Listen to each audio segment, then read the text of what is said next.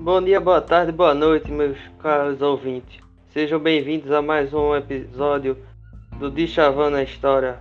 Esse episódio serão dividido em três partes e é, terá como objetivo mostrar um pouquinho do livro A História da Vida Privada no Brasil, Cotidiano e Privacidade na América Portuguesa, organizado por Fernando Novaes e o capítulo 1 será apresentado hoje também escrito por Fernando Novaes, Condições da Privacidade na Colônia.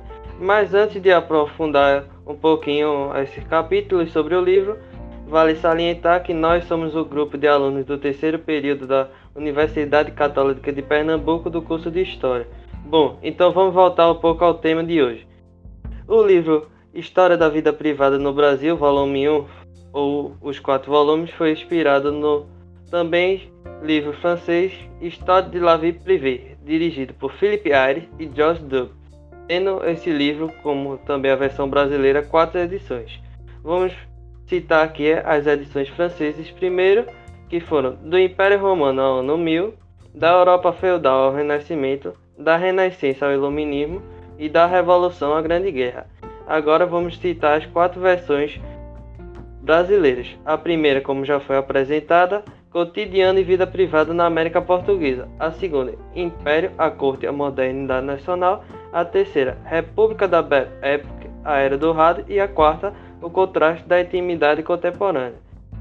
Então, o objetivo do livro é descrever e analisar os costumes, hábitos e modos de ser dos brasileiros ao longo de quase cinco séculos, dos primórdios da colonização portuguesa ao dia de hoje também busca trazer o que? Uma visão de perto, de ano a ano, hora a hora, descrevendo uma gente que deixava de ser portuguesa, africana ou imigrante para se tornar brasileira. Ou o que significa isso? Ele busca apresentar para vocês como surgiu a nossa identidade, a identidade brasileira. Também vale salientar que o livro e o autor buscam conectar a velha, a velha história com a nova história apresentada pela Escola dos Análises. Então vocês me perguntam, Rogério, Augusto, o que é a Escola dos Análises? Bom, Escola dos Análises foi uma escola criada em meados do século XX na França por um grupo de historiadores que buscavam uma nova historiografia e uma nova história. Aí você me diz, o que seria essa nova historiografia? Bom, meio que a união das ciências humanas para em busca de um novo sentido para a história, complementar a história, criar uma multiplicidade de fatos e também pegar fontes confiáveis. E a gente pode ver isso um pouco no livro e no capítulo de Fernando Novaes, que ele cita Eric Braudel, que foi o principal historiador da segunda geração da Escola dos Análises, e busca também incentivar um pouco do uso da geografia na história, e isso pode ser visto no capítulo, onde Fernando Novaes cita ele falando da densidade demográfica apresentada a partir do ponto de vista de Braudel e um pouco também dos bandeirantes que viviam no Planalto. Essa questão de bandeirantes também é muito comum ver em outros livros, como da Luísa Volpato, Entradas e Bandeiras, que ela também incentiva um pouco esse espírito de se usar a geografia na história, nos apresentando um pouco o ponto de vista da dificuldade dos sertanistas e dos bandeirantes de viverem o Planalto e como eles se tiveram que adaptar para conseguir fazer o que? Sua cultura, sua identidade, sua economia. Bom, mas isso a gente vai aprofundar um pouco mais no decorrer do podcast e agora vocês vão ficar com a biografia com meu amigo Augusto. É, obrigado, Rogério, pela belíssima apresentação. É, eu decidi trazer primeiro, no caso, a biografia do autor, que é de suma importância. É o seu nome completo é Fernando Antônio Novaes. Ele nasceu em Guararema, São Paulo, no ano de 1933. Ele se graduou em História pela Universidade de São Paulo, onde acabou lecionando entre os anos de 1961 a 1985. A sua tese de doutorado teve como tema Portugal e Brasil na crise do antigo sistema colonial. Bem, essa, essa tese, é, justamente pelo seu caráter inovador na análise do comércio e das administrações coloniais, é, caso essa análise justamente detalhada, trouxe uma nova perspectiva, novos olhares para se poder compreender as relações entre a metrópole e a colônia. Ele também lecionou fora do Brasil, em universidades como a Universidade do Texas, a Universidade de Louvain, na Bélgica, e em Portugal, na Universidade de Coimbra e Lisboa, onde ele acabou residindo é, durante o período que desenvolvia sua tese de doutorado. Além do, dos livros Portugal e Brasil na, do, na crise do antigo regime e História da Vida Privada, em 2005 ele também acabou lançando Aproximações, Estudos de História e Historiografia, também um belíssimo livro. E agora vamos partir para o primeiro capítulo do livro, que é Condições de Vida Privada na Colônia.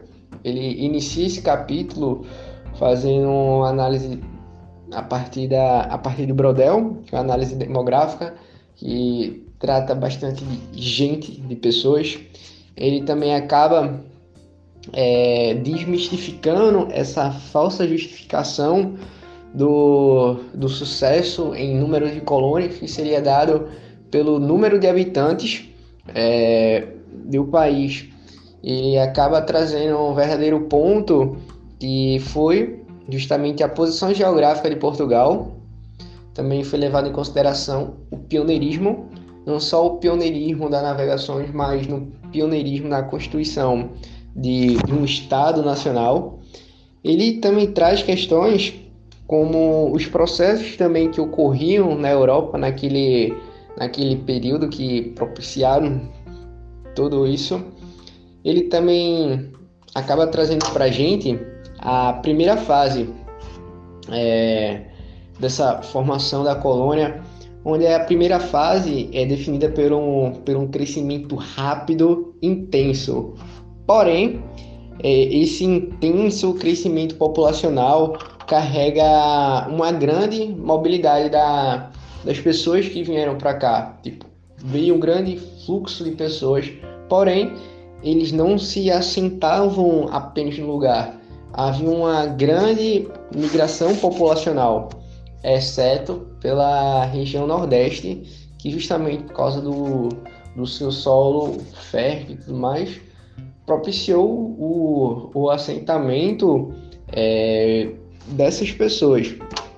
Bem, o autor também traz algumas questões referentes à grande pluralidade de, de etnias quando se fala etnias, é, etnias indígenas e de negros que vieram para cá, onde acabaram se utilizando de um método de, de miscigenação como forma de dominação.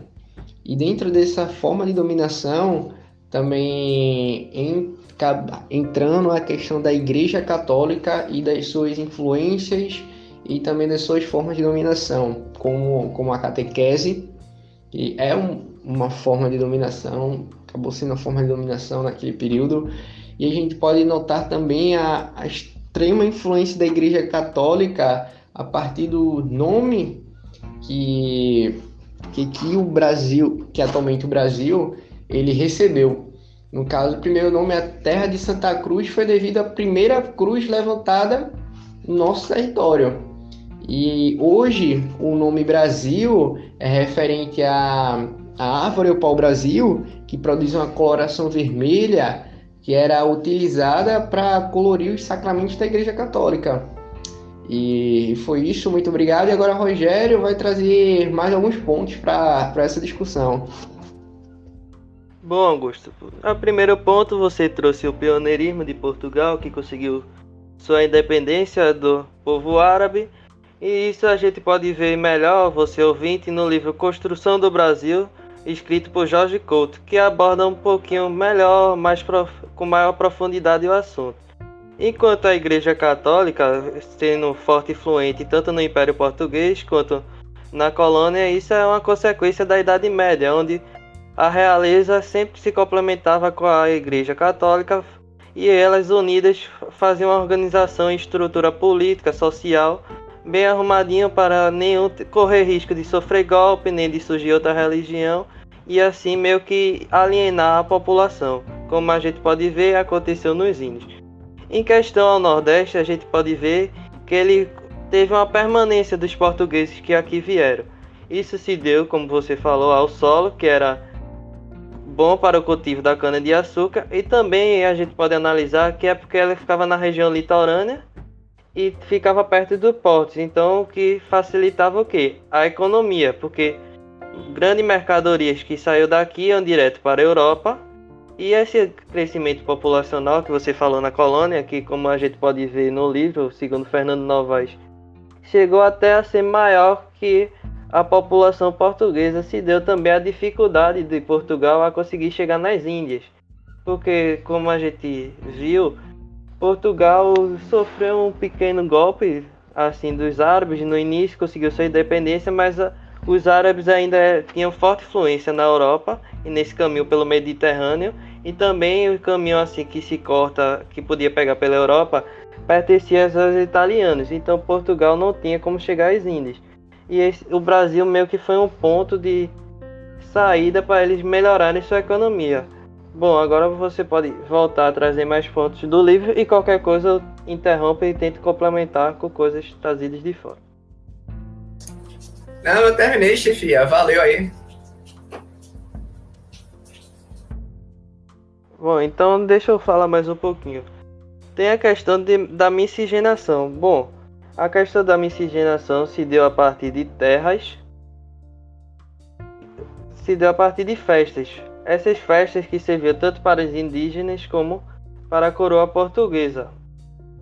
Aí com isso a gente vê o que? A relação entre mulheres indígenas e portugueses. O que causava a criação e nascimento de pessoas chamadas de mulatas, que era filha de português com mulheres indígenas ou mulheres negras, que esse filho seria escravo, o que ocasiona, segundo Gilberto Freire, em Casa Grande e Senzala, o famoso amaciamento, pois só havia relação existente entre português e mulher indígena ou africana. Era muito raro acontecer entre africano ou homem indígena com a mulher portuguesa, até porque se acontecesse tanto a mulher, o filho e o negro, no caso, seria morto pelo Senhor.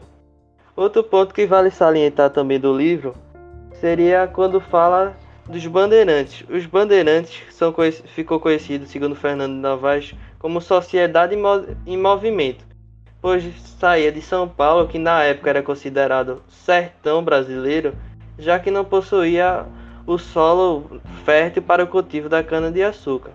Por mais que a gente pense que a bandeira só tinha caracterização privada e que faziam mal, como a gente pode ver no livro Entradas e Bandeiras de Luísa Volpato, é muito contraditório isso, porque é meio que era um ponto de saída desses portugueses para conseguir uma economia, já que não tinham cultivo e viviam longe da, dos portos da área litorânea, eles tinham que arranjar um sustento.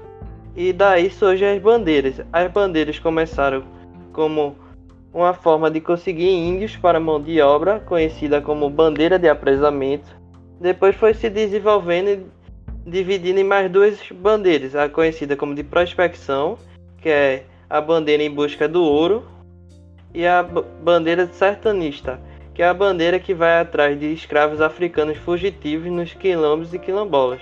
Bom, como a gente pode também analisar, essa bandeira de apresamento ia contra os ideais lusitanos e jesuítas. Por quê? Porque como a Igreja Católica estava muito presente na colônia, ela pediu aos portugueses para que não escravizassem os indígenas, pois ela queria catequizá-los e fazerem assim eles trabalharem por boa vontade, sendo desrespeitados pela bandeira.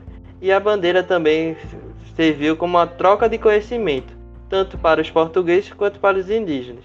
Na questão indígena, a gente pode analisar que eles conseguiram técnicas de guerra, técnicas de melhor melhoria dos seus sentidos pois eles viviam na floresta e tinham que ter sentidos apurados para conseguir perceber quando tinha caça por perto e também quando tinha os portugueses, para assim melhor fugir. Em questão dos portugueses, eles conseguiram aprender melhores técnicas de sobrevivência a esse famoso sertão brasileiro. Também conseguiram apurar seus sentidos e terem relações sexuais e assim aumentar a população brasileira em uma mão de obra mais barata, que no caso seria a indígena. Bom, esse foi nosso podcast. Muito obrigado. Se você gostou, deixa o like e compartilha com seus amigos. Ah, e ative a notificação para receber os próximos podcasts.